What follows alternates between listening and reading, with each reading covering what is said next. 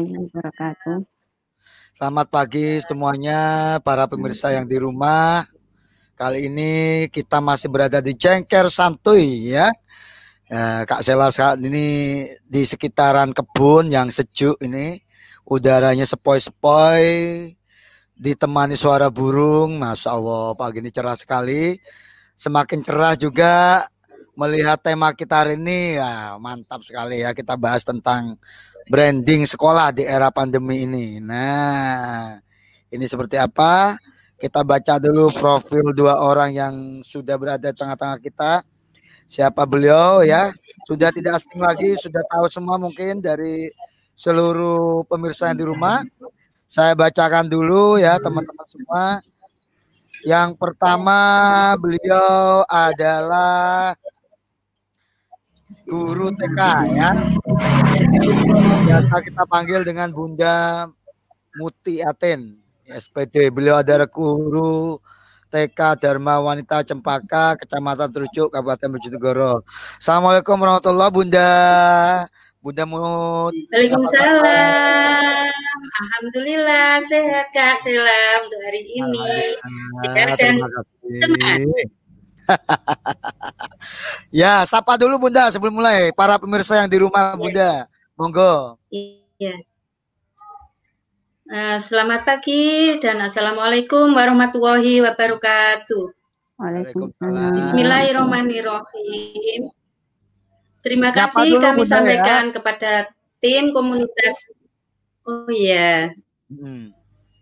Halo semuanya, pemirsa baik yang di YouTube maupun di Facebook. Selamat pagi, selamat berjumpa kembali dengan acara Blogger Bojonegoro Cengker Santuy. Cengker Santuy. Nggih. Iya, terima kasih ya. Oke, semoga pemirsa di rumah segera, jangan lupa ya yang sudah mantau silakan di like, bisa komen langsung dan absen dari mana saja ya. Ramaikan beranda Facebook dan YouTube kita. Yang dari YouTube silakan ketik di live komen. Yang dari Facebook juga sama. Absen dari mana, lembaga mana, biar kami tahu. Nah, nanti kami bacakan secara menyeluruh ya. Perwakilan dari mana. Oke, berikutnya kita sapa narsum kita.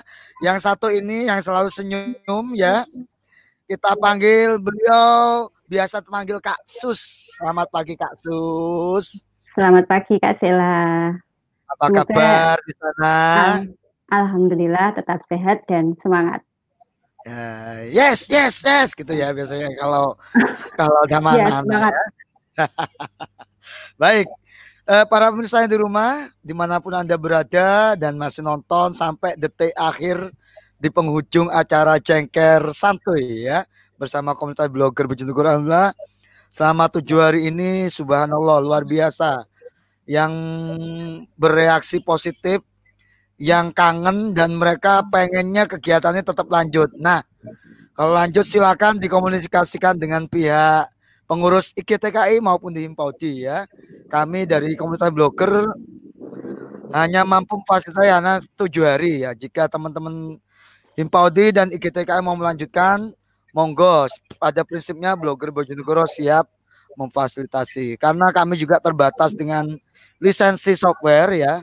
Kami mohon maaf tidak bisa melanjutkan ya tanpa dukungan dari Anda dari organisasi IGTKI dan Himpaudi. Nah, pagi ini luar biasa ya, kita akan bahas tentang materi, tentang strategi bagaimana branding sekolah selama pandemi ya. Branding itu apa, bagaimana efeknya ya, sejauh mana sekolah kita dikenal di masyarakat dan berdampak di masyarakat, itu nanti cakupan di branding school. Nah, oleh karena itu yang pertama kita kasih kesempatan pada beliau ya, perwakilan dari Himpaudi yang akan sampaikan oleh Kak Sus. Ya, beliau ada nama lengkapnya Kak Susmawati, betul ya Kak? Oh iya, betul. Ayo sampai Japri Ketua Himpaudi ya. Takut salah. Oke. Baik, beliau ini adalah pendidik di PAUD Aisyiyah 1 Sumberjo, lebih tepatnya di Satuan Kelompok Bermain Aisyah Bustanul Athfal 1 Sumberjo.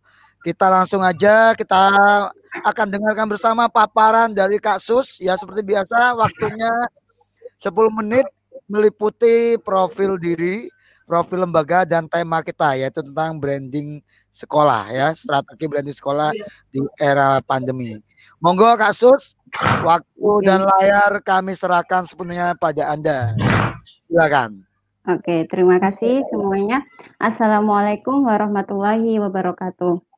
Waalaikumsalam warahmatullahi wabarakatuh. Teruntuk semua, sebelumnya saya ucapkan karena masih dalam nuansa Idul Fitri dan juga bulan Syawal, izinkan saya untuk mengucapkan taqabbalallahu minna wa minkum, taqabbal ya harim. Mohon maaf lahir dan batin, minal aidin wal faidin, kepada teman-teman semua yang lagi pantau Facebook ataupun YouTube, barangkali ada salah atau khilaf. Mulai dari sekarang kita tutup lembaran lama yang penuh dengan goresan-goresan kesalahan, kita buka dengan lembaran baru dengan sebuah kebaikan.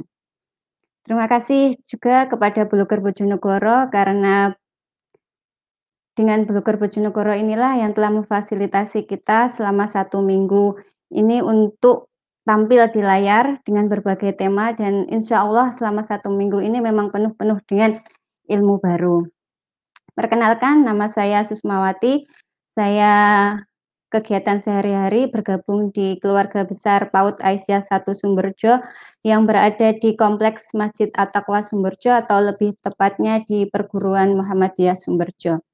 Di layanan PAUD terpadu ini tidak hanya kelompok bermain, tapi juga ada 4 layanan, di antaranya ada TPA, KB Inklusi, KB Aisyiyah, dan juga TK. Untuk TK ini berdiri pada tahun 1969 dan alhamdulillah sampai saat ini masih eksis. Terus yang kedua, kelompok bermain berdiri pada tahun 2000 dan 8 tahun kemudian disusul dengan berdirinya lembaga KB Inklusi dan juga TPA.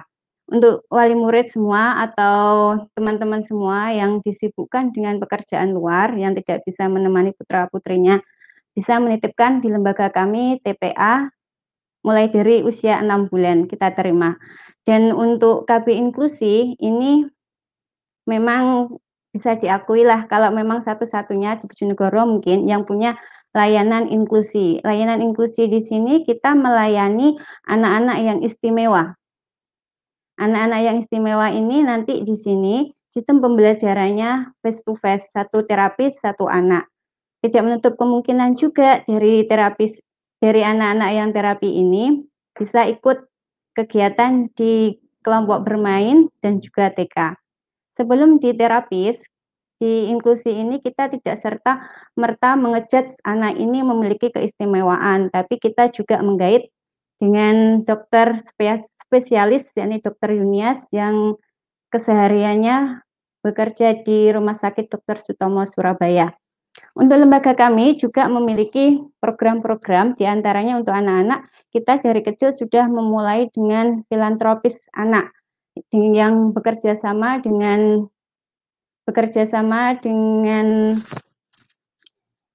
Lazismu Bojonegoro, yang mana dengan Lazismu ini anak-anak akan diberikan kotak kecil yang kita bagikan di setiap awal bulan. Kotak kecil ini seperti celengan gitu, kita pembiasakan kepada anak untuk menyisihkan dari sebagian rezeki selama 30 hari atau 1 bulan, yang nanti di tiap awal bulan, di akhir bulan, di filantropis kecil itu berupa kayak celengan itu kita minta untuk dikumpulkan di sekolah, begitupun seterusnya. Selain itu di lembaga kami juga sudah sudah melakukan pembelajaran tidak ditunggui orang tua. Kita beri kesempatan kepada orang tua untuk mengantar putra-putrinya selama 3 minggu di awal masuk untuk menemani dan melihat anaknya bersekolah yang pertama. Setelah itu, bismillah kita terima orang tua, kita harapkan mengantar dengan bangga dan melepasnya dengan doa. Insya Allah kita bekerja sama dan selama 3 minggu itu orang tua sudah ada di luar. Setelah orang tua di luar, mereka itu tidak hanya santai-santai, tetapi kita bentuk paguyuban yang namanya parenting. Dari paguyuban itu, orang tua juga bisa belajar karena ada program-programnya, diantaranya kajian tiap bulan. Terus ada juga namanya bank sampah. Selain itu juga ada parenting. Selain bank sampah dan parenting juga ada bansos iuran rutin. Semuanya dihandle oleh wali murid. Dari bank sampah itu menariknya, dari setiap anak kita berikan waktu selama 1 minggu sehari. Selama 1 minggu 1 hari saja setiap anak untuk membawa sampah-sampah plastik. Nah, dari sampah-sampah plastik itu nanti dikumpulkan oleh koordinator yang bertanggung jawab di agenda atau di bagian bank sampah. Nanti dari sampah yang terkumpul itu dijual dan uangnya pun masuk di parenting, kayak gitu. Setelah uang itu terkumpul bisa dipakai untuk kegiatan-kegiatan yang lainnya. Sesuai dengan tema kali ini, saya akan mencoba memaparkan tentang branding school. Ketika kita sebut branding, saya yakin yang lagi pantau Facebook ini, yang lagi pantau YouTube pasti tahu ketika saya sebut brand pasti akan sudah muncul di otak-otak kita ini sudah ada kata brand yang menarik di hati kita. Apa sih brand itu? Ketika brand kita sebut maka akan terbesit di pikiran kita, oh itu kayak gini. Terus misalnya dengan brand dengan baju atau apa, kita itu akan tahu simbolnya itu seperti ini, kayaknya seperti ini, bahannya seperti ini. Nah, itulah yang namanya brand. Itu juga harapan sekolah kita, agar punya brand yang bisa dikenal dan menjadi branded, apa sih yang harus kita lakukan? Apa bisa brand itu kita bentuk? Hari ini kita akan belajar tentang itu. Oke, teman-teman tetap stay tune ya di akun Facebook kami, dan juga pantau terus. Yang pertama, ketika kita mau membuat branding sekolah, apa sih yang pertama yang harus kita lakukan? Yang pertama, ketika kita akan membuat brand sekolah, kita harus menentukan satu diantaranya adalah logo. Logo atau seragam yang menarik. Ketika logo itu menarik atau seragam yang kita gunakan itu menarik, maka ketika kita berjalan melihat anak yang memakai baju lain daripada yang lain, maka kita akan langsung, oh, akan nancap deh di pikiran kita. Itu kok bagus ya, itu kok menarik ya. Harapannya kita itu seperti itu. Jadi carilah logo atau seragam yang semenarik mungkin agar mudah dikenali dan juga diingat. Yang kedua, fokus pada tujuan pendidikan atau misi. Setiap sekolah pasti mempunyai visi dan misi. Ketika sekolah itu mengambil sebuah misi atau visi, misalnya ingin menjadikan anak yang soleh dan solehah, maka hendaknya dalam pendidikan kesehariannya itu menampakkan dari tujuan itu. Misalnya kalau ingin menjadikan anak yang soleh dan solehah itu, apa sih kegiatan yang harus dilakukan untuk menunjang, untuk menunjukkan bahwa oh ini loh memang benar tujuannya tuh seperti ini. Terus yang ketiga, ciri khas.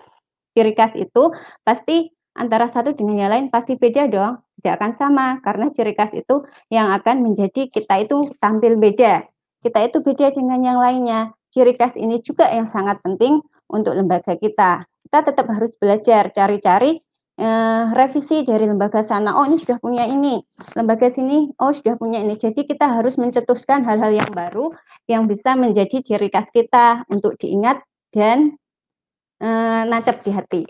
Selanjutnya, lingkungan sekolah yang menyenangkan. Kenapa harus menyenangkan? Karena anak suka hal-hal yang menyenangkan. Tidak mungkin kan kalau sekolahan kita hanya diam, pasti akan boring. Ciptakanlah dunia pendidikan atau dunia belajar anak yang menyenangkan. Kalau anak merasa nyaman, maka dia tidak akan ingin cepat-cepat pulang. Alhamdulillah di lembaga kami, di kelompok bermain terutama, ketika sudah bel berbunyi jam 10, mama-mamanya sudah menunggu di depan gerbang, mereka bisa menikmati belajar sampai 10:30. Mamanya bahkan harus menunggu 1/2 jam mundur karena dia belum mau pulang. Alhamdulillah karena anak-anak mungkin merasa nyaman dan senang. Terus selanjutnya adalah ATM lembaga yang bagus. ATM di sini bukanlah ATM yang digesek keluar dolar, ATM yang digesek keluar uangnya ya teman-teman. ATM di sini adalah amati, teliti, dan modifikasi. Amatilah yang dianggap itu baik, teliti apa sih kekurangan-kekurangannya, modifikasi boleh ditambah gini-gini untuk lebih baik lagi. Tapi pesan saya, ketika kita sudah amati, teliti, dan modifikasi, janganlah kita hanya copy paste. Kenapa? Karena kita bisa jadi plagiator. Nah, untuk tidak jadi plagiator itu, maka modifikasilah meskipun sekecil mungkin. Karena hal-hal sekecil itu juga akan menjadikan pembeda. Kalau tidak ada hal pembeda meskipun kecil banget, itu akan menjadikan kita tetap menjadi plagiator. Selanjutnya, yang terakhir adalah pembiasaan, evaluasi, dan introspeksi. Kalau kita hanya membuat suatu agenda tanpa ada pembiasaan evaluasi, maka kita tidak akan tahu sejauh mana agenda yang kita buat, apakah tercapai, apakah tidak, kita tidak akan tahu. Jadi setiap kali ada agenda, gunakanlah dan biasakanlah untuk evaluasi dan introspeksi. Setelah dievaluasi, kok ada gini kekurangannya, maka introspeksilah, apa sih yang kurang dari usahaku ini, apa sih yang kurang dari kegiatan ini. Nah, setelah dari introspeksi itu kita akan belajar untuk lebih baik. Nah, selain lebih baik, kita juga akan belajar kesalahan kita apa, kekurangan kita di mana. Ya, insya Allah dengan introspeksi itu akan menjadikan kita lebih baik. Terus bagaimana? Hal-hal apa sih yang perlu dilakukan ketika kita sudah mempunyai brand agar brand kita itu dikenal di khalayak umum? Apalagi sekarang musimnya kan pandemi, yang mana harus jaga jarak, tidak ada aktivitas tatap muka banyak, ataupun yang lainnya. Agar kita tetap eksis, gunakanlah media-media sosial sebagai ajang untuk branding sekolah kita. Terus kalau sudah punya branding itu, biar jadi branded, apa yang harus kita lakukan? Yang pertama, ketika sekolah sudah mempunyai brand kayak gitu, maka kita harus menentukan, satu, pilihlah salah satu guru di lembaga teman-teman semua yang dianggap lebih kenal dengan IT, lebih paham dengan IT, jadikanlah ia sebagai operator lembaga. Setelah memilih itu, teman-teman semua bisa lanjutkan ke tahap kedua, yaitu membuat akun, baik itu di Facebook atau di YouTube. Setelah membuat akun itu, buat kesepakatan akun apa yang akan kita buat, namanya apa sih yang akan kita buat, itu harus ada kesepakatan antar sesama.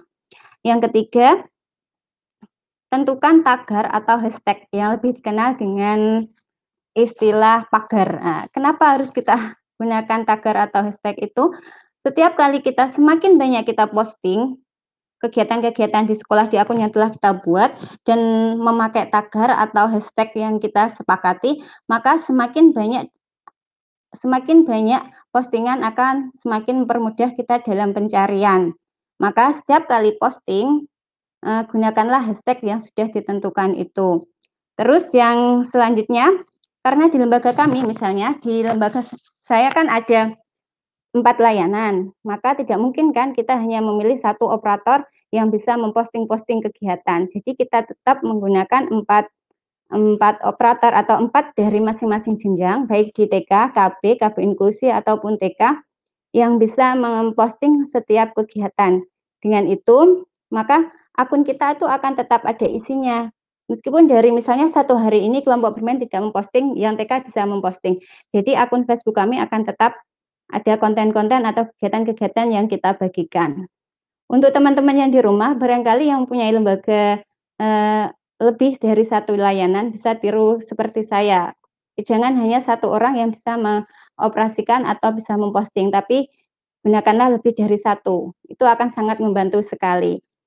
Setelah brand kita pasarkan di medsos, terus siapa sih yang bisa terlibat dalam medsos ini? Siapa sih yang bisa membuat postingan kita ini bisa dikenal? Nah, yang pertama setiap guru tuh saya yakin pasti mempunyai akun yang namanya Facebook, entah tua, entah mudah, karena Facebook kali ini itu sudah merajalela deh, pokoknya sudah semuanya memiliki, baik anak-anak maupun dari anak-anak sampai dewasa sudah punya semua. Kalau sudah seperti itu, kita bisa menggunakan kesempatan atau menggunakan akun-akun dari setiap guru itu semua. Setiap kali kita posting dengan akun lembaga kami atau lembaga kita, maka sebisa mungkin dari guru-guru tersebut untuk membagikan postingan-postingan mereka, postingan-postingan itu di akun Facebook pribadi. Kenapa? Karena antara satu guru dengan guru yang lain itu pasti akan memiliki berbeda, berbeda-beda teman. Semakin banyak kita memposting, maka akan semakin banyak orang akan melihat. Semakin banyak kita membagikan, maka akan semakin banyak orang yang akan mengenal lembaga kita. Selain guru dan karyawan sekolah, wali murid itu juga penting. Tidak bisa dipungkiri kalau wali murid sekarang itu lebih handal daripada guru-guru sekarang. Kenapa? Karena wali murid sekarang itu lebih dekat dengan HP, dengan ponsel. Jadi semuanya itu punya akun Facebook tentunya. Jadi teman-teman semua bisa minta tolong setiap kali postingan itu untuk dibagikan di akun Facebook pribadi ataupun nanti wali murid bisa membagikan di Facebooknya masing-masing. Bayangkan aja kalau ada 30 wali murid, satu wali murid mempunyai 10 teman Facebook, pastinya lebih. Setiap satu wali murid membagikan postingan lembaga kita, maka bisa dihitung jika 30 wali murid tersebut membagikan postingan semua, maka akan semakin banyak orang yang akan mengenal lembaga kita. Nah, itu adalah sebagian dari orang yang bisa membantu kita untuk mempercepat branding sekolah kita. Terus media apa yang bisa kita gunakan untuk branding sekolah di era pandemi kayak gini? Kalau di lembaga kami sih sudah ada grup, baik itu WA ataupun dan juga sudah ada akun Facebook dan YouTube kami. Kami hanya sebenarnya ada juga kami menggunakan Instagram, cuma kita lihat-lihat sih banyak wali murid yang menggunakan akun Facebook. Jadinya kita lebih ke aktif di akun Facebook dan juga WA. Kalau YouTube juga baru sebagian. Nah, dari akun Facebook ini juga semua teman-teman yang lagi lihat sini bisa pantau Facebook kami, ya ini PAUD Aisyiyah 1 Sumberjo, begitu juga dengan YouTube-nya.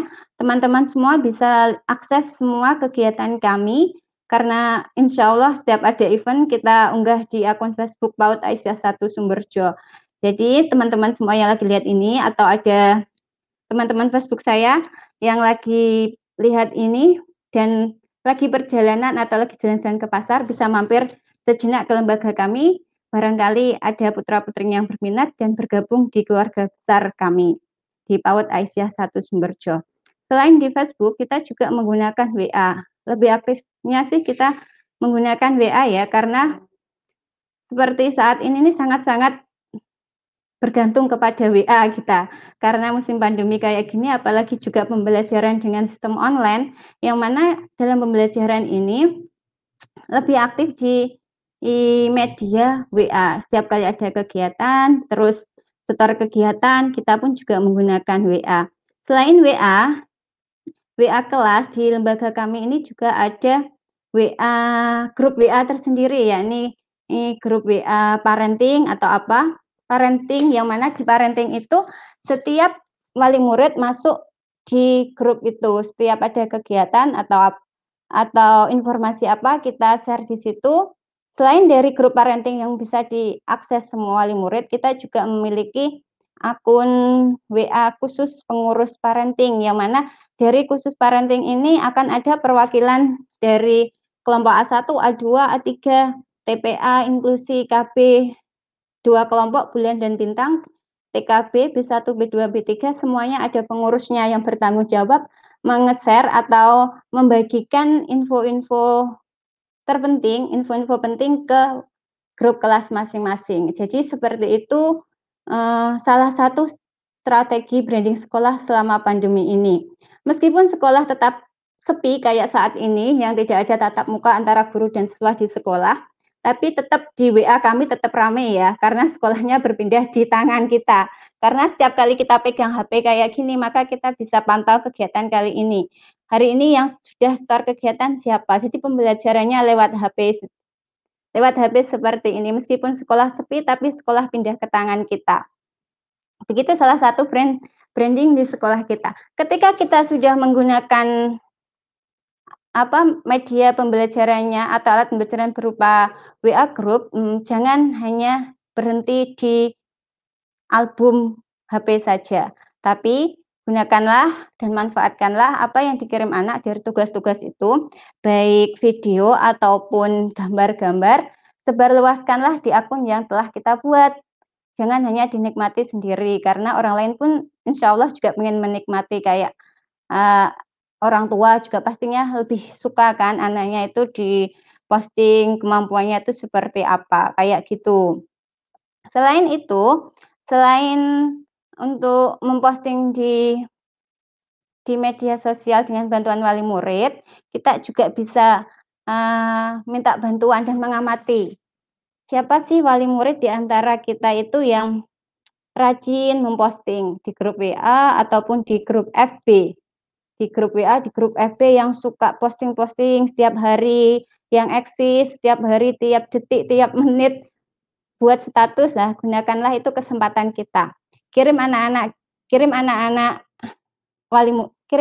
kita kegiatannya seperti itu, tidak menutup kemungkinan maka gambar atau kegiatan yang kita share ke wali murid akan dijadikan status. Itu juga membantu kita untuk dikenal di kalayak umum. Oh ya, ada yang lupa.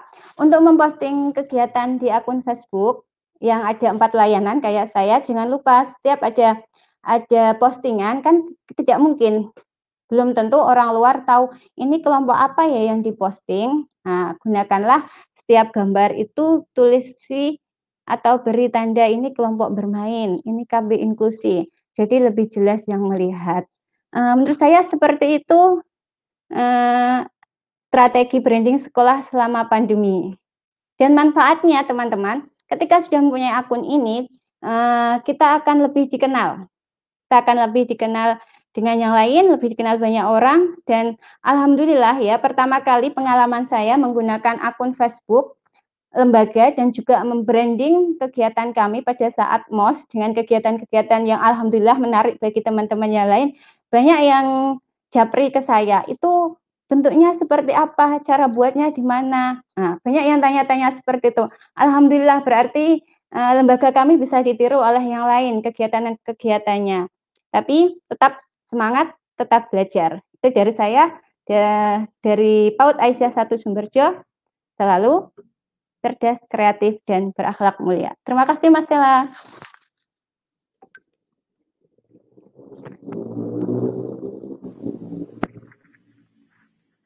Halo, monitor.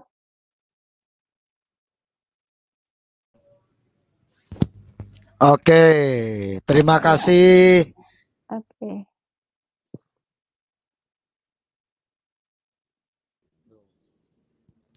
Terima kasih Kak Sus atas waktunya. Terima kasih admin yang sudah masukkan lagi di layar ya. Baik, luar biasa Kak Sus ternyata ya kegiatan branding school-nya ya untuk level sekolah Anda. Oke, berikutnya kita akan langsung aja ya menyambut bagaimana strategi branding school yang dilakukan oleh Bunda Mut di TK Dharma Wanita Cempaka ini. Ya, Cempaka Bu, bener? Ya, betul. Halo Kak Sela. Baik. Dalam waktu yang sama kurang lebih 10 menit maksimal, silakan ceritakan tentang profil diri Bunda ya, profil jenengan, profil lembaga, dan kemudian bagaimana strategi branding sekolah di lembaga Bunda Mut. Monggo Bunda. Waktu dan layar kami serahkan sepenuhnya. Ya, terima kasih Kak Sela waktu yang diberikan kepada kami. Assalamualaikum warahmatullahi wabarakatuh. Bismillahirrahmanirrahim. Terima kasih kami sampaikan kepada tim komunitas Blogger Bojonegoro yang dalam acara Cengker Santuy. Sebelumnya kami sampaikan permohonan maaf karena di bulan ini masih dalam situasi bulan Syawal sehingga kita patut mengucapkan minal aidin wal faizin, mohon maaf lahir dan batin untuk semuanya. Yang terhormat Ibu Bupati Bojonegoro, beliaunya Ibu Anang Awana. Yang terhormat Bapak Kepala Dinas Pendidikan Kabupaten Bojonegoro selaku pembina kami. Yang terhormat Bapak Korwil Kecamatan Trucuk. Juga yang kami hormati Bapak Ibu Kepala Desa Sranak selaku yayasan kami. Yang kami hormati pula Ibu Ketua IGTKI Kabupaten Bojonegoro beserta pengurus. Dan tak lupa, yang kami hormati pula Bapak Ketua Himpaudi Kabupaten Bojonegoro beserta pengurusnya. Juga rekan-rekan di jajaran pendidikan PAUD se-Indonesia.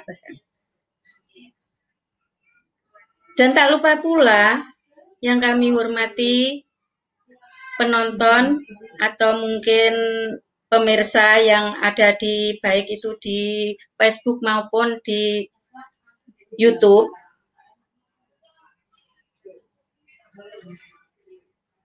Pertama-tama kami panjatkan puja dan puji syukur kehadirat Allah Subhanahu wa Ta'ala karena atas limpahan rahmatnya sehingga di pagi hari ini kita semua masih diberikan kesempatan, lagi pula masih diberikan kesempatan untuk saling sharing di tengah-tengah masa pandemi ini. Sholawat serta salam selalu kita curahkan kepada Nabi besar Muhammad Shallallahu Alaihi Wasallam senantiasa membimbing kita ke jalan penuh ridho dan insya Allah tetap agama Islam. Di sini kami perkenalkan diri, nama saya Mutiatin, biasa dipanggil sehari-hari Bu Mut, ada pula yang memanggil Bu Muti. Unit kerja saya di TK Dharma Wanita Cempaka, Desa Sranak, Kecamatan Trucuk. Lembaga kami di bawah naungan Yayasan Dharma Wanita yang dalam hal ini yang bertanggung jawab di desa adalah ibu, istri kepala desa yang bernama Yayu Sri Rahayu. Lembaga kami berdiri sejak tahun 1988 dan waktu itu pendirinya adalah Bapak Kepala Desa beserta perangkatnya dan para tokoh masyarakat. Kenapa diberi nama Cempaka?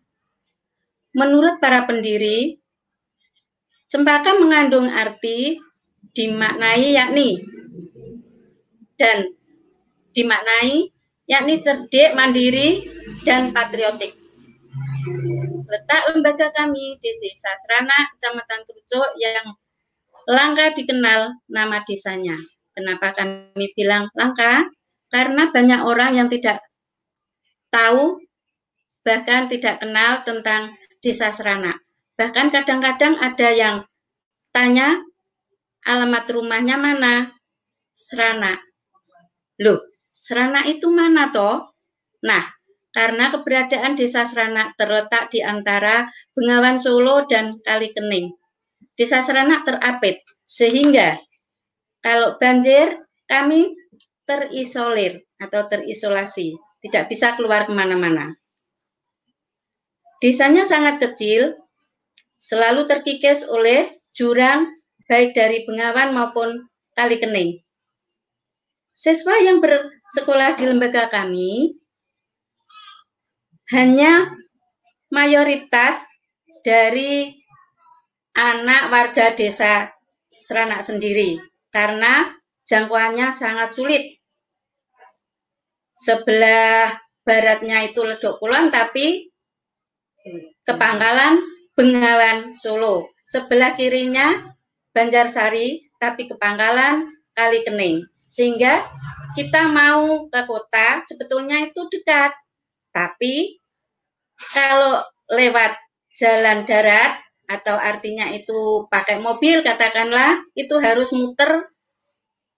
Waktu belum ada jembatan baru di Trucuk itu, kita muternya ke Bedrek. Jadi lewatnya Kali Ketek. Jadi kita itu sangat sulit jangkauannya, sehingga murid itu juga hanya berasal dari desa kita sendiri. Nah, untuk ke kota sebetulnya itu juga sangat dekat, namun dibilang dekat kalau kita dengan jalan menyeberang, hanya tulnyuk gitu istilahnya orang Bojonegoro, ya. Nah, siswa yang bersekolah di lembaga kami tadi adalah warga desa sendiri, tidak bisa mengakses dari warga lain.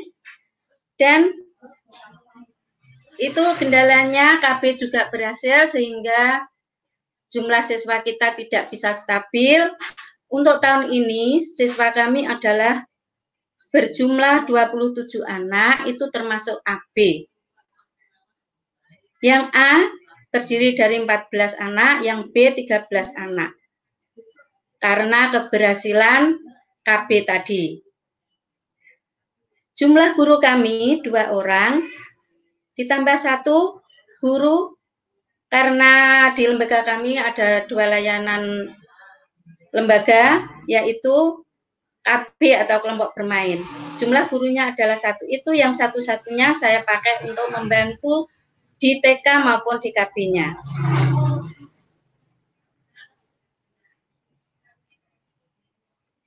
Sedangkan siswa KB jumlahnya 12 anak. Demikian perkenalan diri dan lembaga kami. Dan untuk visi misinya nih saya lupa. Visi upaya mewujudkan anak didik yang cerdas, mandiri, kreatif, beriman dan berbudi pekerti. Untuk misi mengembangkan daya kreatif dan kompetensi dasar melalui kegiatan belajar sambil bermain dan bermain seraya belajar. Memberikan pendidikan budi pekerti atau karakter yang dilandasi nilai-nilai agama dan budaya.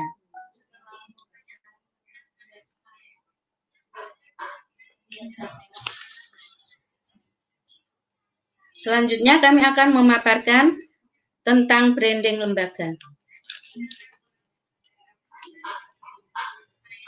Di masa pandemi COVID-19, di hari-hari biasa sebelum COVID-19 terjadi, citra dari lembaga kami selalu berupaya menggali dan siap menerima masukan dan kritikan dari masyarakat demi keberhasilan pendidikan di lembaga kami.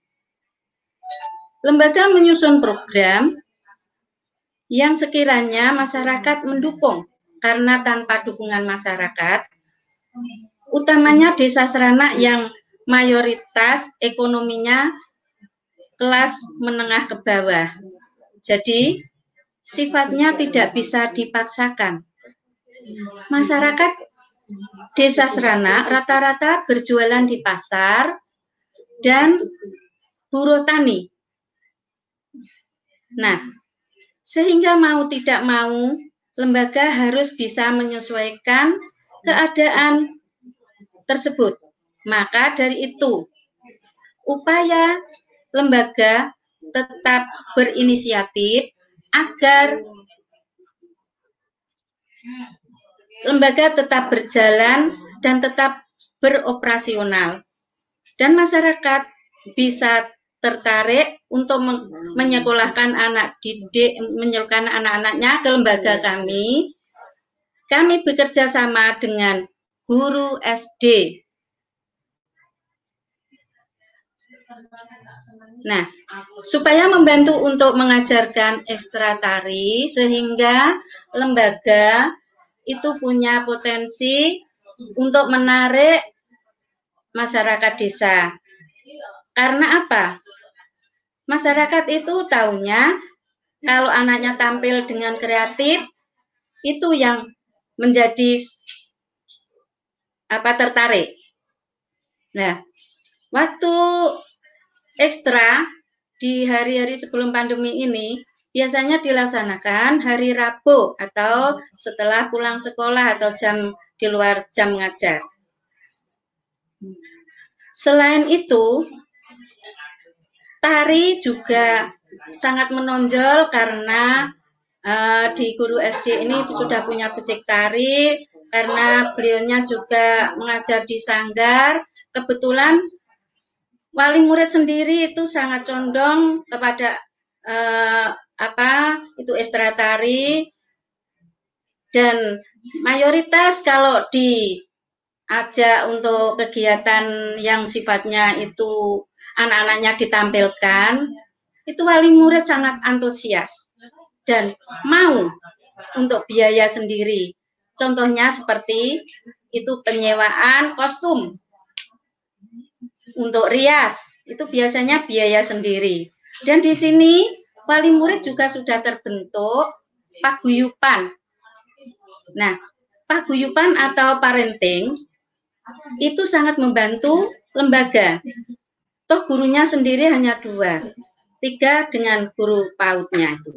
Tapi kalau cuman dikerjakan gurunya saja tentunya tidak bisa akan berjalan. Nah, maka dari itu lembaga memilih segala sesuatu itu diterapkan atau dibudayakan kepada wali murid atau paguyupan di TK maupun di kelompok bermainnya. Nah, untuk kegiatan yang menunjang kegiatan TK maupun kelompok bermain biasanya bersatu. Jadi satu, karena muridnya tidak terlalu banyak. Katakanlah kalau seandainya wali murid itu kami serai untuk bagaimana nanti bisanya maju lembaga kita, jadi kita tinggal mengikuti. Mau punya program yang 1 bulan 2 kali, katakanlah kalau mau di kolam renang atau di tempat-tempat lain, sifatnya pembelajaran di luar kelas, itu wali murid sangat setuju sekali. Namun kita bisa melaksanakan asal tidak terbentur waktu dengan kegiatan yang lainnya, yang sifatnya kedinasan. Jadi, karena apa? Kita mengantarkan anak-anak waktu di katakanlah di kolam renang atau pembelajaran di luar kelas, otomatis kita semua harus mengikuti karena cuma 3 saja gurunya. Nah, termasuk guru bermain tadi ya, kelompok bermain 3 itu. Kalau gurunya TK sendiri kan cuma 2. Nah, contoh yang lain, waktu kegiatan di itu pengrajin gerabah di Desa Malo. Nah, itu juga kami serahkan semuanya ke wali murid. Jadi kita tinggal mendampingi saja. Jadi tentang itu keuangannya, tentang sewa kendaraan, tentang konsumsinya anak-anak, nanti wali murid yang handle. Nah, selain itu ada pembelajaran di tempat pengrajin, juga di tempat wisata yang dekat-dekat saja. Karena kita mengingat kalau wisatanya itu jauh-jauh, itu juga resiko. Bukan kok kita tidak takut resiko, tapi lebih nyamannya kita berwisata di tempat dekat-dekat saja. Contohnya di Kebun Berimbing, di tempat agro. Dan siswa kami sendiri juga tidak mau ketinggalan. Di waktu ada kegiatan di Bravo, itu murid kita juga selalu mengikuti, kegiatan yang diadakan oleh Bravo seperti fashion show, lomba mewarna, itu murid kita juga ikut meramaikan di sana. Nah, berbicara dengan tarian tadi, selain kita memunculkan tarian, juga ada kegiatan lain seperti musik patrol, seperti itu menyanyi bersama, seperti lagi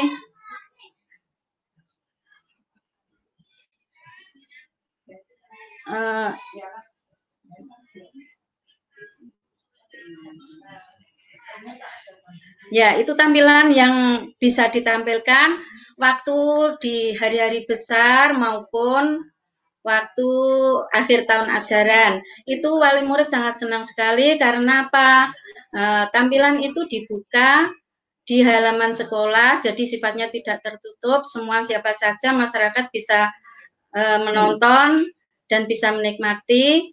Dan itu tujuannya lembaga supaya masyarakat lebih tahu keberadaan TK, sehingga yang belum punya inisiatif untuk menyekolahkan anaknya bisa tertarik dengan adanya penampilan-penampilan anak didik tadi. Selain itu, tampilan anak juga di posting, juga bahkan itu dibuat banner, dipasang di depan lembaga atau di tempat-tempat yang bisa dikerumuni oleh masyarakat.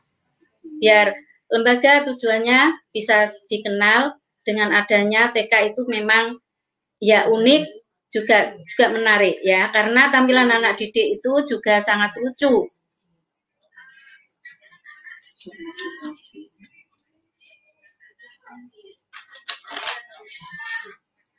Dengan adanya tampilan anak didik kami yang sifatnya terbuka tadi, masyarakat tentunya punya harapan anak-anak didiknya, anak atau putra-putrinya itu besok kelak jadi anak yang sangat kreatif atau punya pedoman hidup sendiri. Dengan tampilan tadi, kami juga mencetak poster-poster. Dan poster tersebut tentunya akan lebih condong pada penekanan apa yang telah ditentukan oleh lembaga. Namun di masa pandemi ini, kita semua mengikuti aturan pemerintah sesuai protokol kesehatan, yang mana pembelajaran harus dilaksanakan di rumah bersama orang tua, dan orang tua menggantikan posisi guru selama masa pandemi ini. Kita selalu mengikuti aturan protokol tadi, selalu cuci tangan dengan air mengalir dan sabun yang bersih, tetap berada di rumah, tidak boleh keluar selain ada kepentingan yang terlalu mendesak. Selalu pakai masker saat keluar rumah. Jaga jarak dan jaga kesehatan dengan pola makan yang bergizi dan minum air putih yang banyak, supaya imun tubuh kita jadi kuat. Kalau kita semua mengikuti aturan tersebut, insya Allah bisa selamat semua. Nah, di masa era pandemi ini, lembaga belajar di rumah ini titik tumpunya adalah di wali murid. Guru tinggal memfasilitasi tugas-tugas yang akan di-share lewat grup-grup atau grup paguyuban tadi. Nah, bagaimana untuk yang tidak punya HP atau WA? Alhamdulillah, wali murid kita cenderung anak muda semua. Ya, satu dua yang mungkin HP-nya jadul, mungkin tidak bisa untuk mengirim hasil tugasnya putra-putrinya, namun itu bergabung dengan wali murid yang lain. Jadi kita mudah untuk mendapatkan laporan hasil kerja anak-anak itu. Sehingga kita bisa melaporkan dengan secepatnya kepada korwil utamanya.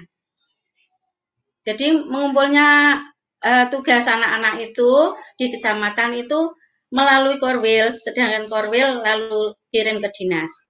Itu berupa mungkin file atau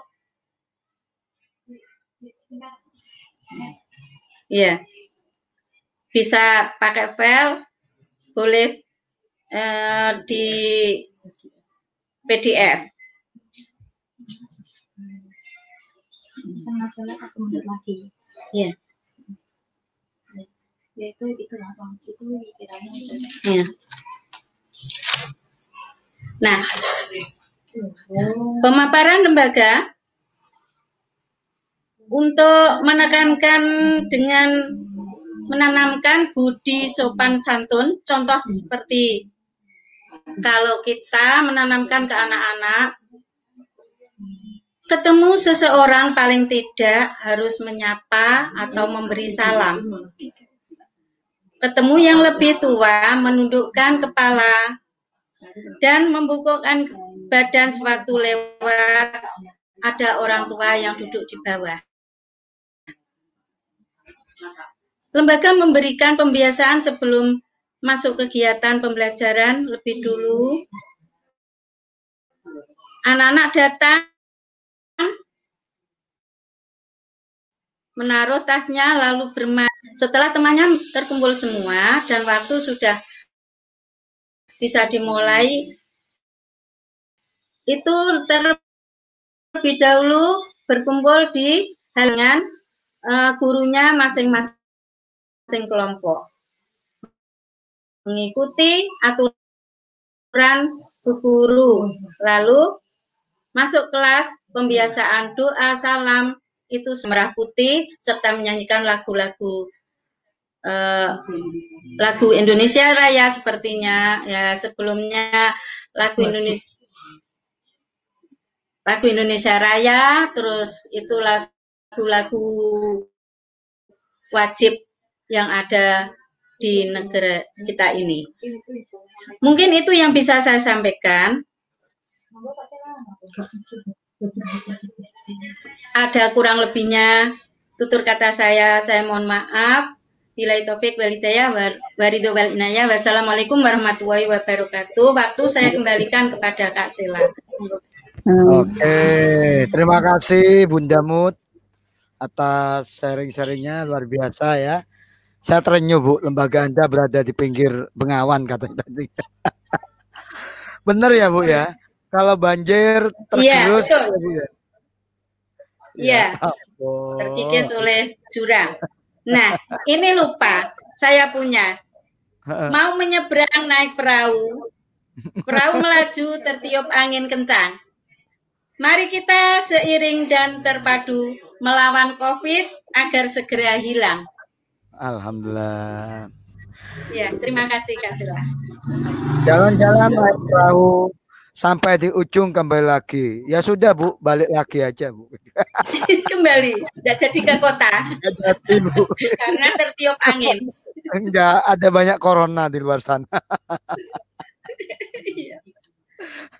Oke, terima kasih Bunda Mu dan Kak Sus yang sudah memaparkan nih. Wah, panjang, lebar, kalau tinggi bahkan lebih dari 10 menit kayaknya. Saya nggak bisa mengatakan, bisa di chat aja. Dan ini sudah banyak masuk dari beberapa komen yang sudah masuk.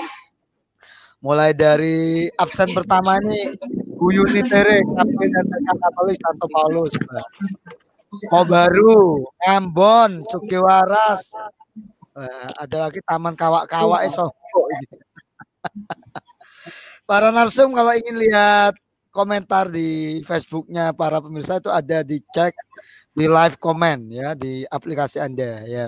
Di live comment tuh banyak muncul tuh. Oke, terima kasih atas pemaparannya tentang strategi branding di era pandemi ini, branding sekolah ya. Oke, ini ada banyak hal yang komentari tentang brand. Bentar, balik dulu ya. Banyak yang nanya juga ini. Saya baca dulu dari apa ini? Bu Nila ngomentari, ini enggak tanya ini, cuma ngomentari. Nah, kalau logo yayasan, tadi Kak Sus sempat bahas logo ya, brand itu salah satunya logo. Itu kalau logo Dharma, Yayasan Dharma Wanita Persatuan semua sama Kak, se-Indonesia gitu ya. Kemudian ditanggapi oleh Bu Yuni nih, brandnya Bu Nila Susan Ki, kalau logonya sama diganti fashion gurunya saja Bu, ganti fashion. Kemudian ada pertanyaan ini untuk para narsum yang luar biasa dari Cikku Hinda. Selamat pagi, salam sehat penuh semangat. PAUD Kartini Pacul Bojonegoro siap mengikuti dan menyimak dengan seksama Cengker Santuy ya. Untuk Kak Sus ya, ini untuk Kak Sus ternyata Bumut ya, kita dengarkan bersama. Yes. Untuk Kak Sus Di lembaganya tadi kalau nggak salah membuka kelas inklusi, satu anak satu pendidik. Yeah. Bagi pendidik yang menangani anak istimewa, apakah memiliki keahlian khusus atau basic pendidikan yang sesuai? Terima kasih sebelumnya. Monggo Kak Sus. Oh ya, terima kasih untuk pertanyaannya. Untuk basic secara khusus memang tidak ada, tapi meskipun tidak ada basic pendidikan yang khusus, sebelum itu kita sudah magangkan di lembaga yang benar-benar menangani tentang ABK. Jadi insya Allah dengan terapis itu, insya Allah sedikit berhasil karena sudah banyak animo positif sih, sehingga dari ABK itu sendiri tidak hanya dari Kecamatan Bojonegoro, bahkan dari Tuban pun sudah percaya di lembaga kami yang anaknya memiliki keistimewaan dari Kabupaten Tuban ataupun dari Kalitidu, Kecamatan Kalitidu, Kedungadem, itu semuanya ada di lembaga kami. Nah, meskipun tidak ada basic secara spesifik tentang ABK, tapi di sini kita kan menggait dengan kerjasama Dr. Yunias, SPKJ dari dr. Soetomo itu. Nanti dari situ kita juga akan dibantu, karena kita tidak langsung mengejudge anak ini mempunyai keistimewaan seperti ini, tapi kita juga ada observasi dan konsultasi dulu kepada Dr. Yunias terkait dengan apa sih ABK-nya anak ini. Kita tidak serta-merta untuk mengejudge anak ini memiliki ABK seperti apa, tapi dengan bantuan dan kerjasama dengan Dr. Yunias, insya Allah, dan banyak animo dan tanggapan positif, kepercayaan orang luar di lembaga kami terbukti dengan dari dan pun rela menyekolahkan anaknya di sini untuk mengurangi dari aplikasinya tersebut. Kurang lebih seperti itu, Mas Ela. Jadi ada program pemagangan ya, Kak Sus ya? Iya, sebelum di lembaga. Iya. Fungsi dokter tadi kalau nggak salah dokter siapa? Yunias. Dokter Yunias, ya. Itu sebagai apa kalau boleh tahu? Oh, dia itu sebagai konsultannya Mas Kina. Jadi ketika ada anak murid baru setiap tahun, kita itu akan sekali di awal ajaran baru kita bawa ke sana jika memungkinkan. Tapi ketika tidak memungkinkan, maka Dr. Yunias yang akan datang ke sini untuk mengobservasi anak itu memiliki kelebihan seperti apa. Setelah itu ada tahap berikutnya, jika beberapa bulan kan ada konsultasi. Ketika Dr. Yunias tidak bisa datang ke lembaga, maka kami yang akan mengantar ke Surabaya. Oke. Oh, itu dokternya Surabaya ya, Kak Sus? Iya. Itu boleh tahu spesialis atau? Iya, spesialis. Oke. Psikolog ya, oke. Yeah. Terima kasih Kak Sus. Ya, karena ini pertanyaan untuk Kak Sus ya. Berikutnya, hampir setiap lembaga ada ABK ini, dari Bunda, dari Cikgu Yuni Tere ya. Hampir setiap lembaga ada ABK. Bagaimana cara pendampingannya? Ini monggo, mungkin Kak Sus dulu. Oh gitu. Oh iya, untuk di ABK sini kan tidak menutup kemungkinan yang dari inklusi yang face to face itu bisa masuk ke TK dan juga masuk ke KB, tapi dengan pertimbangan dari terapis dulu. Apakah anak itu mampu untuk diikut sertakan ke lembaga KB yang anaknya tidak memiliki keistimewaan seperti yang terapis itu, apakah bisa atau tidak. Ketika dirasa anak itu belum waktunya untuk bisa bergabung di lembaga kelompok bermain atau TK, maka spesial terapis itu juga akan menyarankan untuk menunda dulu untuk bergabung di lembaga formal ataupun non formal. Tapi di pengalaman di saya itu kan juga ada satu yang di kelompok bermain itu ada yang lambat bicara, ada yang beraktif juga. Dengan lambat bicara itu memang kita tidak bisa menuntut anak itu untuk bisa berbahasa verbal atau non verbal, tapi setidaknya ketika anak itu sudah bisa dimasukkan di kelompok bermain, maka anak itu akan belajar untuk bertoleransi, beradaptasi dengan yang lain, bagaimana cara berteman, bagaimana cara bermain bersama. Tidaknya seperti itu, karena kita tidak bisa menunggu perkembangan di bahasanya, tapi paling tidak dia tahu bagaimana cara bersosialisasi dengan yang lain. Oke, baik. Terima kasih Kak Sus atas penjelasannya dan sharing pengalamannya, karena di lembaga ada tadi dari paparan Anda memang menangani. Bunda Mutiatin, di lembaga Anda apakah menerima anak inklusi, Bunda?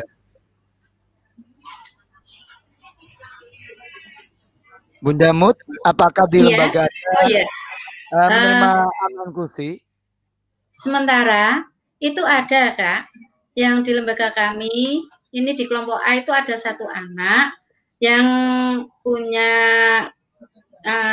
kebutuhan khusus, namun gurunya ini yang kesulitan untuk itu menangani tersebut, karena anak ABK itu kan harus memerlukan perhatian khusus dari gurunya. Sedangkan kita belum punya keahlian semacam pendidikan ABK itu.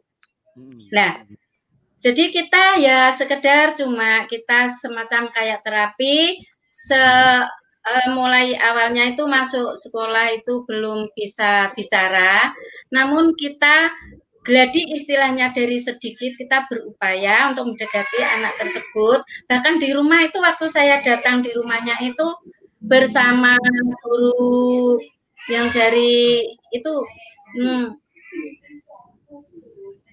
dari mana itu yang kota Sumbang itu di SLB ya. SLB pernah mendatangi lembaga saya, suruh ngantar di rumah anak tersebut.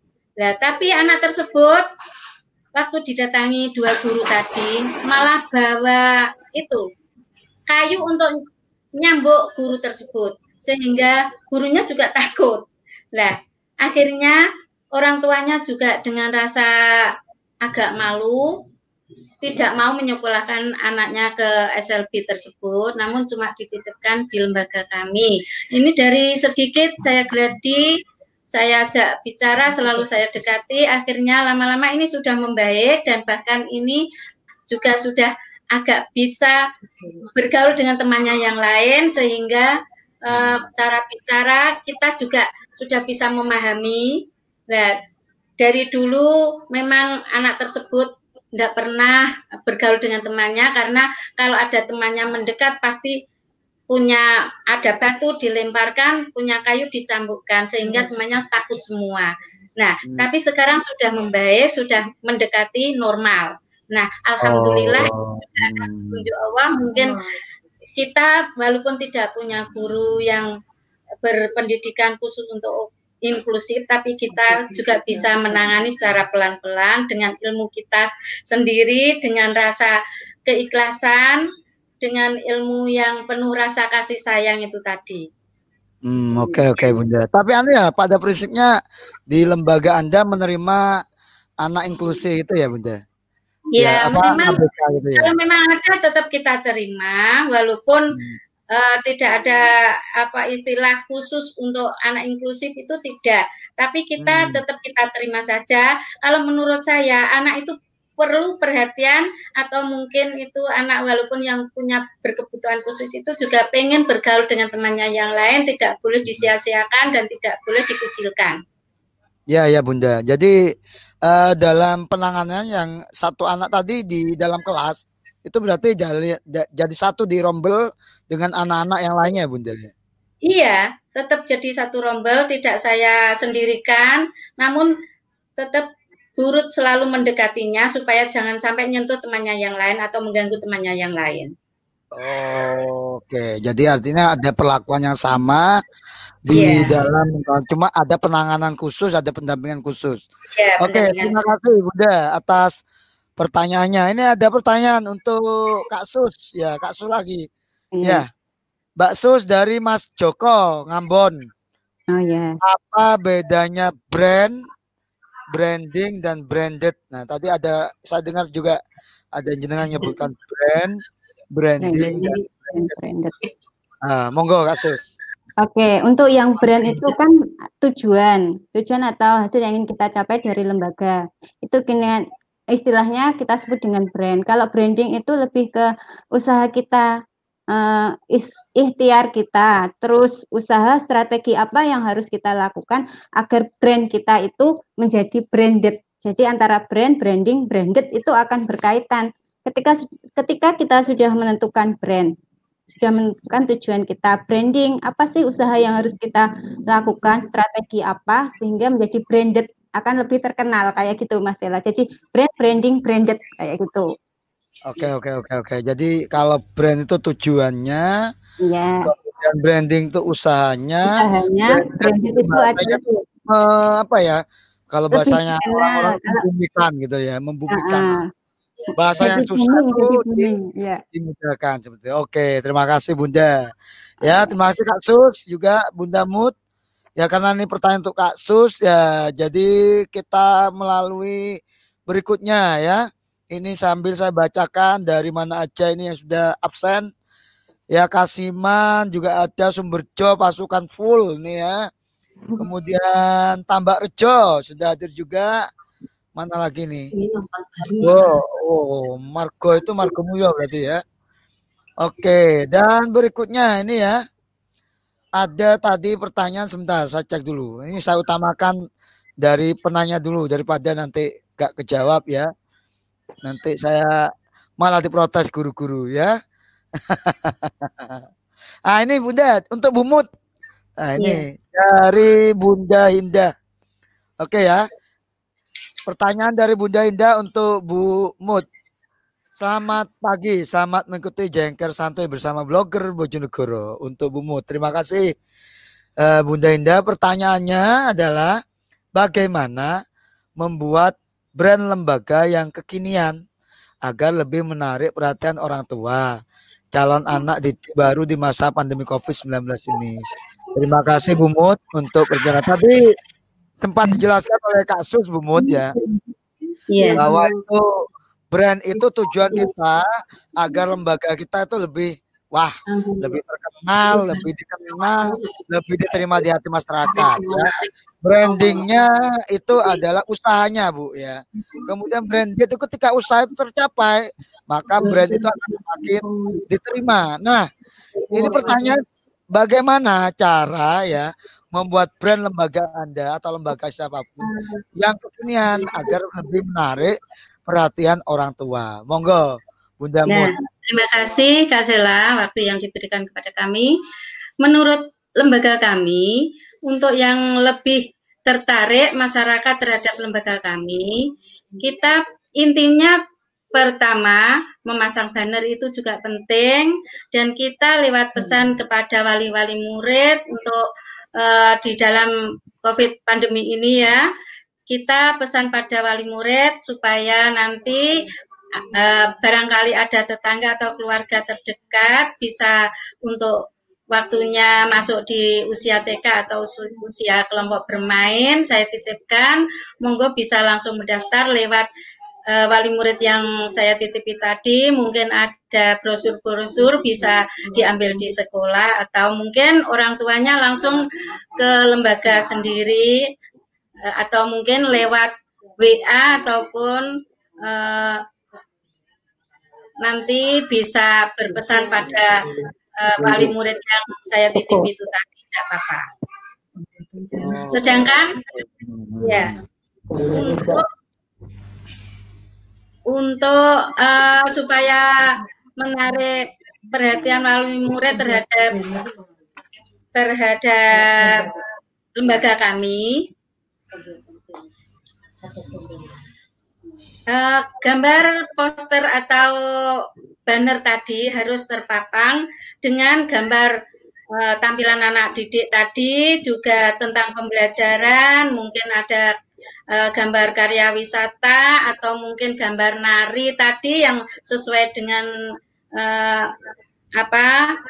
statement kita tadi, bahwa lembaga kita itu condong kalau bisa menarik perhatian wali murid itu juga dengan adanya tarian tadi, tampilan anak-anak itu penting sekali, karena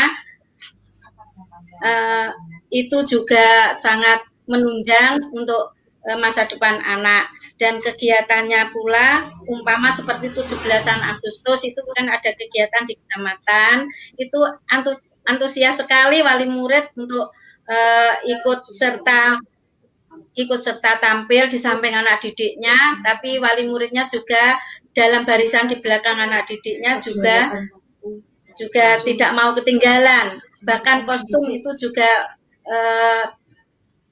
itu berunding juga biaya sendiri atas dasar iuran-iuran yang telah digali di paguyuban tersebut. Jadi sekolah atau lembaga tidak ikut memikirkan tentang kostum atau mungkin rias, jadi kita lepas semua itu dihandle dengan wali murid. Ya. Oke. Oke Bunda, cuma, jadi strateginya di virtual. Ya. Geng. Atur nuhun Bunda atas penjelasannya ya.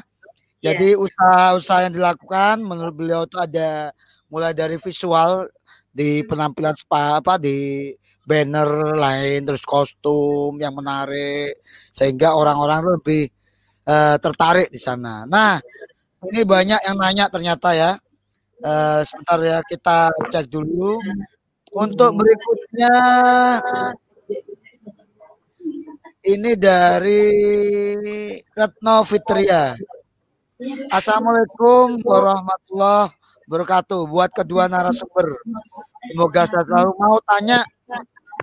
Adakah pengalaman unik ketika branding sekolah di tengah pandemi ini? Mungkin ada cerita-cerita unik ketika Anda berusaha bagaimana brand sekolah diterima oleh masyarakat atau wali murid. Monggo Kak Sus, ada nggak cerita-cerita unik Kak Sus? Kalau nggak ada ya nggak apa-apa Kak Sus ya. Kalau dengan cerita-cerita unik sih enggak. Cuma ini akhir-akhir ini kan memang itu toh enggak ada aktivitas di lembaga. Kerinduan tuh pasti ada. Ya. Akhirnya saya iseng-iseng itu mengumpulkan foto-foto anak dari awal. Pada saat masuk yang masih nangis ketika ditinggal ibunya itu kan masih tersimpan.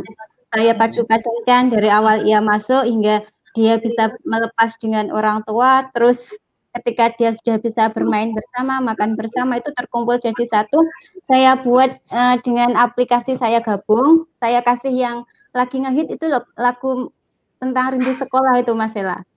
Saya kasih lagu itu, saya kirimkan di grup sekolah, grup kelas saya terutama itu ternyata respon dari wali murid itu ada yang kasus, saya nangis, lihat ini, ingat anak saya ketika gini-gini. Itu yang membuat saya jadi terharu. Tapi entah mengapa ketika saya lagi dengar lagu itu memang air mata ini langsung mengalir gitu aja. Saya merindukan anak-anak seperti itu, suasana seperti itu. Akhirnya saya membuat menggabungkan foto-foto itu dengan lagu seperti itu. Ternyata juga apa yang saya rasa itu menyatu dengan orang tua. Mereka pun juga mengeluarkan air mata karena merasa rindu. Kayak gitu Mas Ela. Iya. Ternyata hal-hal sederhana yang mungkin tidak terpikirkan oleh lembaga lainnya ya. Foto-foto yang menyentuh, kemudian dikompilasi sedemikian rupa, ditata mungkin dikasih audio menjadi sama dikasih kata-kata gitu masalah dari awal kita kenal tuh seperti apa hingga seperti ini terpisah ketika belum waktunya pisah kayak seperti itu yang membuat kita menangis. Iya itu sangat menyentuh ke orang tua ya. Oke, terima kasih ya. Oke, Bunda Mut di lembaga Anda apakah ada cerita-cerita unik ya? Ini yang tanyakan itu. Selama melakukan branding usaha-usaha brand di sekolah Anda Bunda, ada enggak cerita-cerita unik di wali murid mungkin di masyarakat Bunda Mut?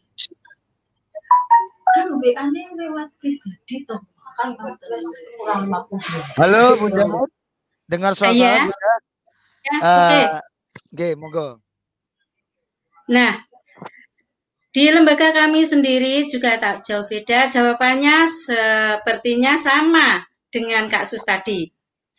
Siapapun lembaga yang gurunya tidak memikirkan kalau di masa pandemi ini kita juga keluh kesah biasanya selalu bergaul dengan anak didik kita, lah kita dilepas begitu saja selama 3 bulan. Rasa hati juga sangat terenyuh sekali, juga nangis. Nah, bahkan kebetulan tadi malam itu juga ada siswa saya yang ini kebetulan ini juga ada suaranya ini Kak. Ini minta untuk masuk sekolah karena sudah bosan di rumah dan sudah kangen sama bu guru. Saya bilang, sabar nak ya, sabar itu adalah kekasih Allah. Tapi dijawab lagi, saya betul-betul kangen dengan Pumut. Saya mau sekolah bu. Saya jawab lagi, besok ya, sebentar lagi ya, doakan COVID-nya cepat hilang sehingga kita bisa belajar lagi bersama. Saya bilang gitu. Nah, Kak Sela, di sini lembaga kami juga untuk persiapan kemarin berhubung adanya COVID pandemi ini berlangsung, sehingga lomba apa itu kemarin ada lomba menyanyi tunggal, kegiatan lomba untuk Hari Anak Nasional ini tertunda. Namun kelihatannya anak-anak tetap berlatih dan berlatih untuk nyanyi. Karena apa? Dari tahun kemarin itu menyanyi tunggal itu lembaga kami juga Regu Putra dapat juara 2, dan untuk fashion show juga dapat juara 3. Nah, kita sendiri tidak ketinggalan, semuanya dapat juara, sering dapat juara, Kak. Dan bahkan itu piala dan foto itu tetap ditambangkan. Nah, itu yang juara tentunya itu juga tetap saya pasang di banner, atau itu mungkin dicetak di banner supaya itu menarik perhatian orang tua. Oh, ini ternyata lembaga juga punya apa potensi yang tinggi. Nah, sehingga murid atau masyarakat punya inisiatif, tetap selalu salut kepada lembaga kami. Terima kasih, Kak Sela. Ye, matur nuwun, Bunda. Ternyata ada cerita-cerita unik di balik pandemi ini ya. Oke, terima kasih Bunda Mut, Kak Sus, staf penjelanya. Ini kayaknya waktu kita udah tinggal sedikit lagi ya. Baik, ini ada satu lagi yang tanya. Dari mana, bentar ya, saya scroll dulu. Mami Windiana, dari Mami Windiana, nama akunnya itu Kak Cus. Ini kayaknya kenal baik ini, kalau manggil Kak Cus nih kenal baik ini. Apa yang harus dilakukan, yang harus kita lakukan sebagai pendidik agar orang tua paham tentang branded sekolah kita? Jadi apa yang dilakukan agar wali murid itu tahu bahwa ternyata sekolah lagi ada usaha untuk menanamkan nilai-nilai berat yang mau ditanamkan sekolah. Apa, Kak Jus? Monggo. Oh ya, terima kasih sebelumnya. Untuk di lembaga kami sudah melaksanakan itu setiap awal masalah. Setiap awal masuk kita itu sudah kenalkan ke wali murid tentang program-program kita itu apa, dan juga akun yang sudah kita miliki itu apa. Nanti semua wali murid bisa akses di akun yang telah kita kenalkan. Dengan kegiatan-kegiatan anak kan tidak ada wali murid yang nungguin di dalam.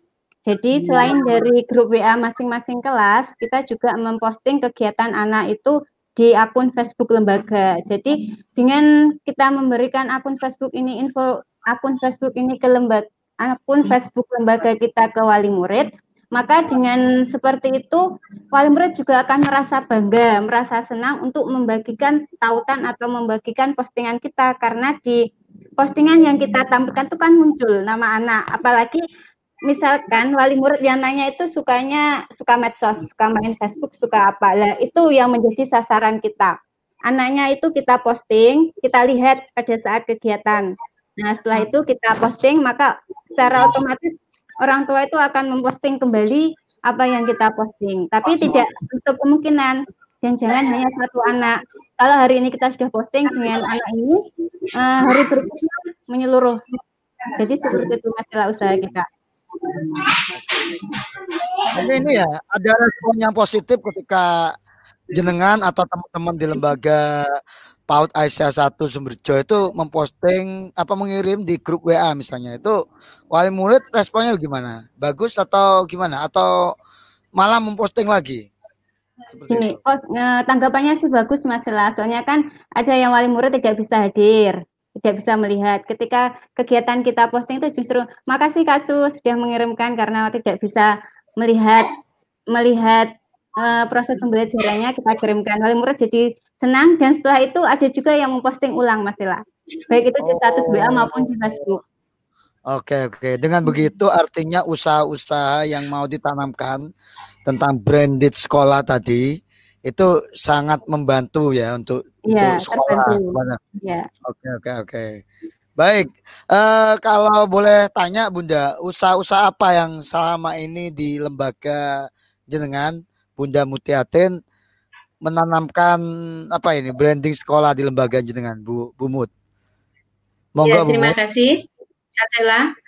Di masa pandemi ini branding yang kita tampilkan waktu pandemi ini adalah lewat WA atau lewat posting-postingan atau tugas kami yang kita kirim lewat WA, mungkin itu yang bisa disampaikan ke wali murid sehingga wali murid sendiri juga tanggap, sehingga jika menerima postingan dari kami selalu direspon. Dan kadang-kadang memang benar ada yang tidak bisa membuka, itu dikirim kembali ke kita sehingga kita tahu kalau itu tidak bisa dibuka, sehingga kita menganjurkan supaya minta tolong ke wali murid yang lain segera bisa dilaksanakan untuk mengerjakan tugasnya.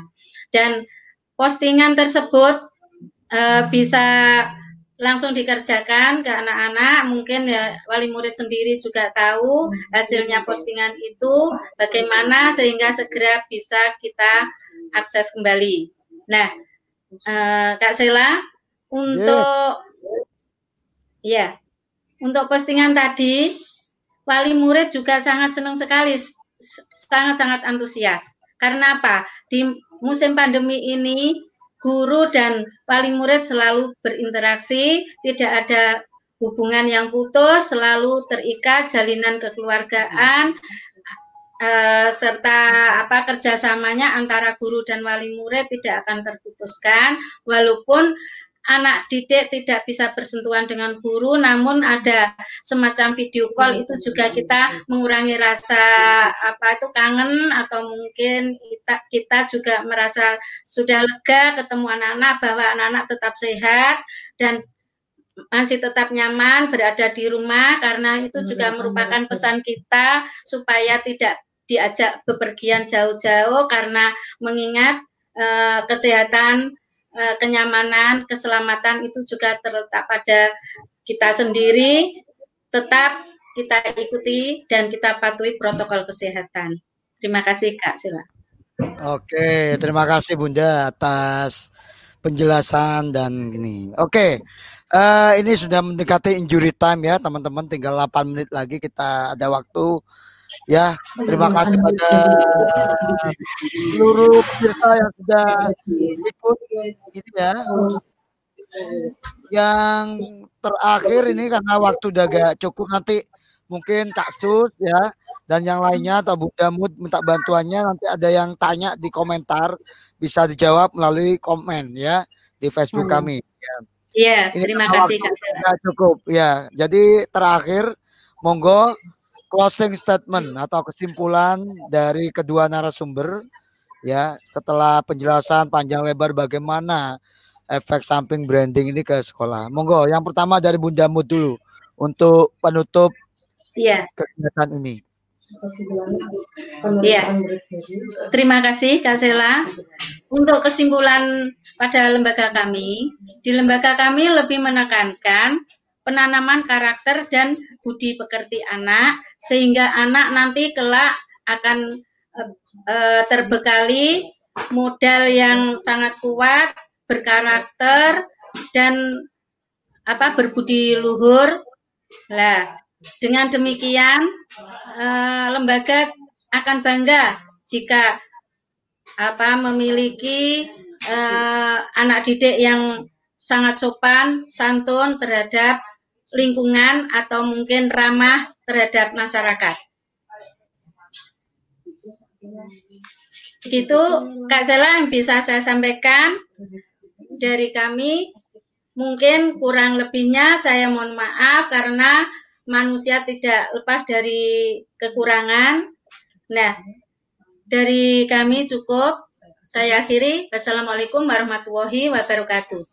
Waalaikumsalam warahmatullahi wabarakatuh. Terima kasih yang sudah berpartisipasi. Kemudian berikutnya kita akan mendengarkan closing statement dari Kak Sus yang mewakili Himpaudi dan juga mewakili PAUD Aisyah Bustanul Athfal 1 Sumberjo. Monggo Kak Sus, waktu dipersilakan. Terima kasih ya Mas Sula dan juga tim blogger, karena selama 7 hari ini sudah memfasilitasi organisasi mitra baik itu IGTK ataupun Himpaudi di masa pandemi kayak gini. Tidak ada sesuatu yang berubah dengan mudah. Perubahan itu pasti membutuhkan proses. Begitu juga tidak ada sesuatu yang terjadi di dunia ini tanpa ada hikmah dan rencana dari Allah. Adanya pandemi ini justru membantu kita atau membuat kita itu lebih aktif, lebih belajar lagi dan belajar lagi. Kalau tidak ada pandemi mungkin acara blogger kayak gini tidak ada. Kalaupun tidak ada pandemi mungkin kegiatan daring dari guru-guru TK ataupun PAUD itu tidak ada. Dengan adanya pandemi ini justru membuat kita itu semakin belajar dan bergerak sesuai dengan misinya Blogger Bojonegoro, hashtag Bojonegoro bergerak. Nah, salah satunya adalah Himpaudi dan juga IGTKI sekarang mulai bergerak, yang dulunya di zona nyaman tanpa menggunakan media medsos dan lain-lain, sekarang mulai bergerak, mulai bersahabat dengan masyarakat. Ini membuat kita berubah. Jadi tidak ada perubahan itu yang hanya langsung seketika terjadi, tapi butuh proses. Untuk itu teman-teman, marilah kita berproses untuk menjadi lebih baik, keluar dari zona nyaman, dan bersahabatlah dengan medsos dan juga HP. Jangan hanya disimpan di saku, tapi gunakanlah untuk membranding lembaga kita bagaimana lebih dikenal. Nah, karena HP itu juga dekat dengan kita, maka gunakanlah sebagai fasilitas atau akses yang lebih mudah untuk kita. Baik, itu masalah. Terima kasih. Ya, terima kasih juga Kak Sus yang sudah closing statement ya, mulai dari kalau nggak ada pandemi ini mungkin guru-guru nggak kenal aplikasi ini mungkin ya. Iya, terima kasih juga nggak kenal. Iya, baik. Tak terasa para bunda semua yang nonton dimanapun Anda berada ya, baik dari dalam Bojonegoro maupun luar Bojonegoro. Sekali lagi saya ucapkan terima kasih yang sama 7 hari bersama kami ya. Ada tim di belakang Kak Sela, cuma yang tampil Kak Sela, pada teman-teman saya yang luar biasa di balik layar yang mensupport acara ini. Semoga amal jariah teman-teman semua jadi modal dasar kita untuk hidup di masa selanjutnya. Dan saya terima kasih pada seluruh perwakilan dari IGTKI yang sudah menatakan jadwal buat saya. Kak Sela ini tidak ada apa-apanya kalau tanpa Anda-Anda ini, luar biasa. Dari IGTKI, TGRI Bojonegoro, dari Himpaudi, Kabupaten Bojonegoro, semoga inisiatif kami dari Blogger Bojonegoro ini membuat komunitas atau Himpaudi dan IGTKI mau bergerak lebih baik lagi ke depan. Seperti itu ya harapan kami. Jangan takut dengan IT karena inilah era baru. Ayo bersama-sama. Di Bojonegoro masih punya Kak Sela, kalau ada masalah, ada teman-teman Kak Sela di sini banyak yang siap mensupport Anda. Jangan berhenti untuk belajar dan mari bersama-sama bergerak sekecil pun. Jangan hanya pasrah dengan keadaan, mari berbuat sekecil agar pandemi ini bisa kita atasi bersama. Seperti itu ya. Dan kepada seluruh pengurus Himpaudi ya, PD Himpaudi Bojonegoro maupun pengurus IGTKI PGRI Bojonegoro, Kak Sela mewakili teman-teman Blogger Bojonegoro mengucapkan terima kasih yang sebanyak-banyaknya selama 7 hari inten, dan terutama pasukan-pasukan di sana yang meramaikan Facebook dan YouTube kami. Terima kasih banyak atas partisipasinya. Dan berikutnya pengumuman, ada kado prize dari Himpaudi maupun IGTKI. Dari ada berapa penanya? Bentar. Ada 4 penanya yang bisa saya catat dan saya bacakan.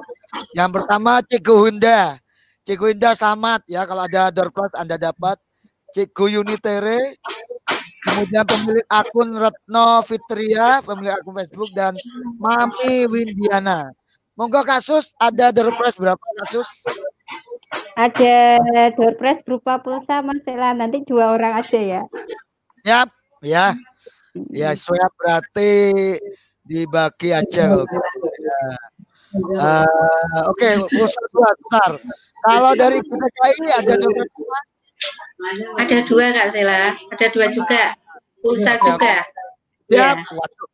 Bonus pulsa ini hari ini banjir pulsa. Oke, bagi para pemirsa yang menang tadi, yang pertama dari Cikgu Hinda, Yunitere nanti dapat pulsa dari IGTKI ya.